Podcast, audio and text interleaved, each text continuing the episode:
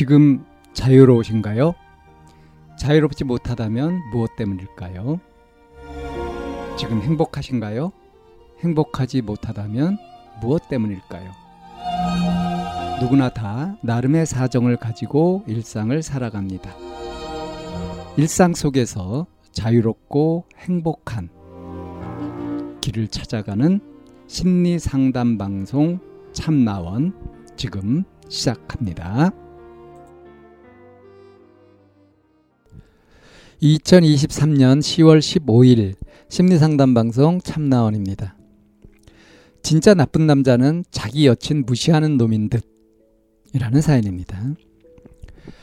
6개월 전에 헤어진 전 남친이 나이는 저보다 6살 많고 쥐뿔도 없고 아무것도 없는데 결혼 생각 없다길래 어른들이 맞선 보라고 푸시한다고 걱정하니 어른들이 하라는 맞선 있음 저보고 맞선 보라 하더라고요. 맞선을 얘기 꺼낸 나도 나쁜 사람이지만 돌아온 답변도 나를 우습게 보았던 게 맞선 남이 별로면 어차피 자기한테 돌아올 건데 이딴 답변을 하는 남자도 나쁘고 별로지 않나요? 남자분은 결혼을 안 하고 싶다곤 안 했는데 자기는 준비 안 됐다면서 이직 준비도 해야 한다니 결혼 부담스럽긴 하다며 빙빙 돌려 말하더니 어차피 헤어져도 금방 다른 남자 못 만나잖아. 잘 안 될 수도 있고. 그럼 시간 낭비한 거나 마찬가지잖아. 이딴 말을 듣고 정이 떨어지더라고요. 무슨 배짱으로 그런 말을 했던 걸까요? 저를 깔보는 느낌? 내가 지 아님 다른 남자 못 만난다는 무슨 짱으로 무슨 자신감으로 그러는 건지. 얼마나 나를 여자가 아니라 쉽다고 봤으면 그런 말이 나올까. 괜히 실망스럽더라고요. 그 남자 나이도 많고 배 나온 아저씨고 누나 세 명에 제사 1년에 세 번 지내고 집도 못 살고 돈도 없고 가성비 우는 거리는데 생긴 건 착하게 생겨서 인상도 좋고 다른 면에서 잘하겠지라고 믿고 만난 내 잘못일까요? 은근히 지가 잘났다고 생각하는 건지, 지가 아깝다고 보는 건지, 헤어졌지만 생각할수록 열 뻗치네요. 제가 먼저 호감을 보여서 서로 잘된 인연이었는데, 막상 착해 보이는 얼굴로 저를 만만하게 보니까 못 만나겠더라고요. 본인이 갑이라고 본 건지, 자기 손바닥 안에 노란하게 만들려고 하는 건지 진짜 결혼 생각 없음 질질 끌지나 말지 상대방 먼저 놓아주지 나이도 있으면서 이런 부류는 좀 괘씸하다는 생각도 들어요. 어쨌든 헤어진 건 조상이 도와준 거라고 이성적인 판단했습니다만 진짜 한 번씩 그 말들이 생각나더라고요. 들을수록 제 자존감이 바닥으로 치닫고 다음번에도 이런 사람 만날까 무섭습니다. 예, 이런 사연입니다. 아이고 사연을 읽으면서 어, 떤 상황이고 이 사연자가 지금 어떻게 생각하는 거지를 파악하는데 수술되지 않고 좀 신경을 썼어야 됐습니다. 좀 비문도 있고요. 그리고 어, 사고 방식, 판단하는 방식 이런 것을 좀 점검해 봐야 되지 않을까 싶은 그런 부분들이 좀 보였습니다. 그리고 이제 전체적인 상황도 그래요. 6개월 전에 헤어졌어요. 근데 6개월이 지난 지금 이런 고민들, 이런 생각들을 하고 있는 거예요. 이게 뭘까요? 그래서 이 사연자가 만약에 앞에 있다면 어떤 사람을 만날까, 이런 사람 만날까 두려워하기보다는 이런 경험을 되풀이하는 거. 이게 똑같은 얘기 같지만 완전히 다르거든요. 이런 사람 만날까 무섭다 하는 것은 문제가 누구한테 있는 거예요? 이런 사람한테 있는 거잖아요. 근데 똑같은 경험을 되풀이할까봐 두렵다 하는 거는 뭐예요? 문제가 나한테 있는 거죠. 그러니까 어때요? 이런 사람 만날까봐 무서우면은 사람을 잘 봐야 그리고 이런 사람을 피하고 하는 것이 이제 해결책이 되는 거지만 이런 경험을 되풀이하면 곤란하다라는 건 어떻습니까?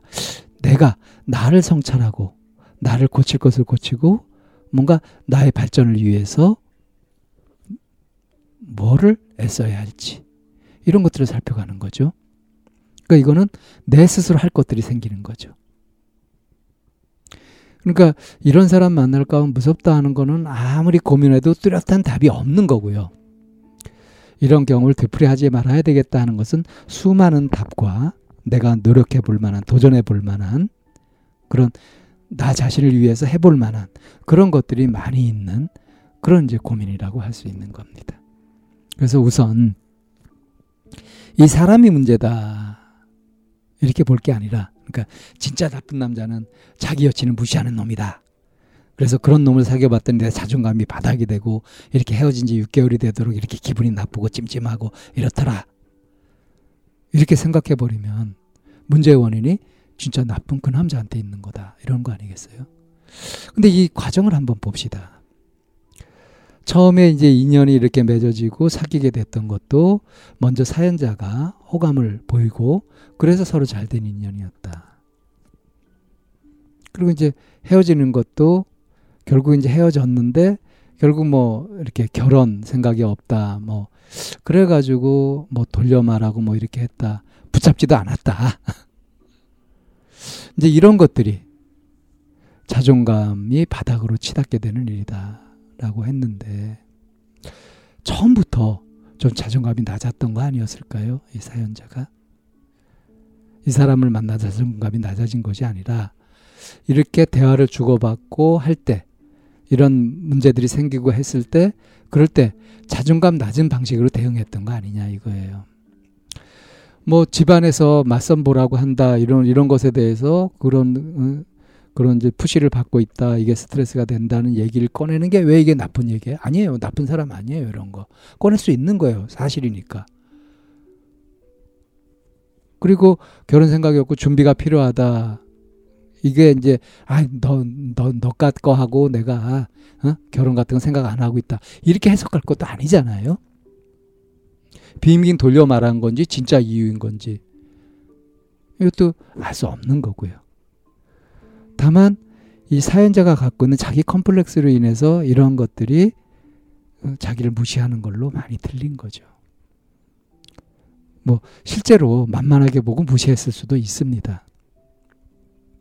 근데 그게 그 사람의 문제인 건가? 그러면 내가 다음에 이런 경험을 안 하려면 어떻게 하면 될까? 이런 식으로 보고 접근하는 것이 마땅한 건데 이 사연자는 지금 어떻게 하고 있어요? 6개월 지나가지고도 하, 그 재수 없는 자식 그놈하고 헤어진 건 정말 조상이 돌본 거야. 이런 식으로 하고 있잖아요. 미련도 갖고 있고.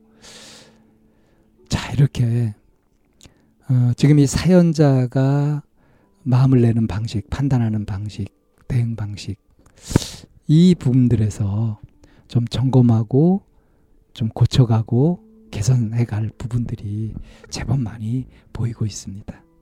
그래서 어, 이 사람 만나는 거 이런 사람을 만날까 걱정하기보다는 자기 자신이 이대로 살아가도 될지 이런 방식으로 살아가도 될지 자기를 성찰하고 좀 자기 개발을 위해서 노력하는 쪽으로 마음을 내야 하지 않을까 이렇게 말씀드리면서 이 사연 여기에서 정리합니다.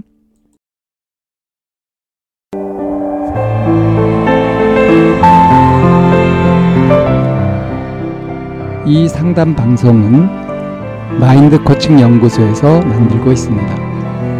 상담을 원하시는 분은 02-763-3478로 연락을 주시면 안내를 받으실 수 있습니다.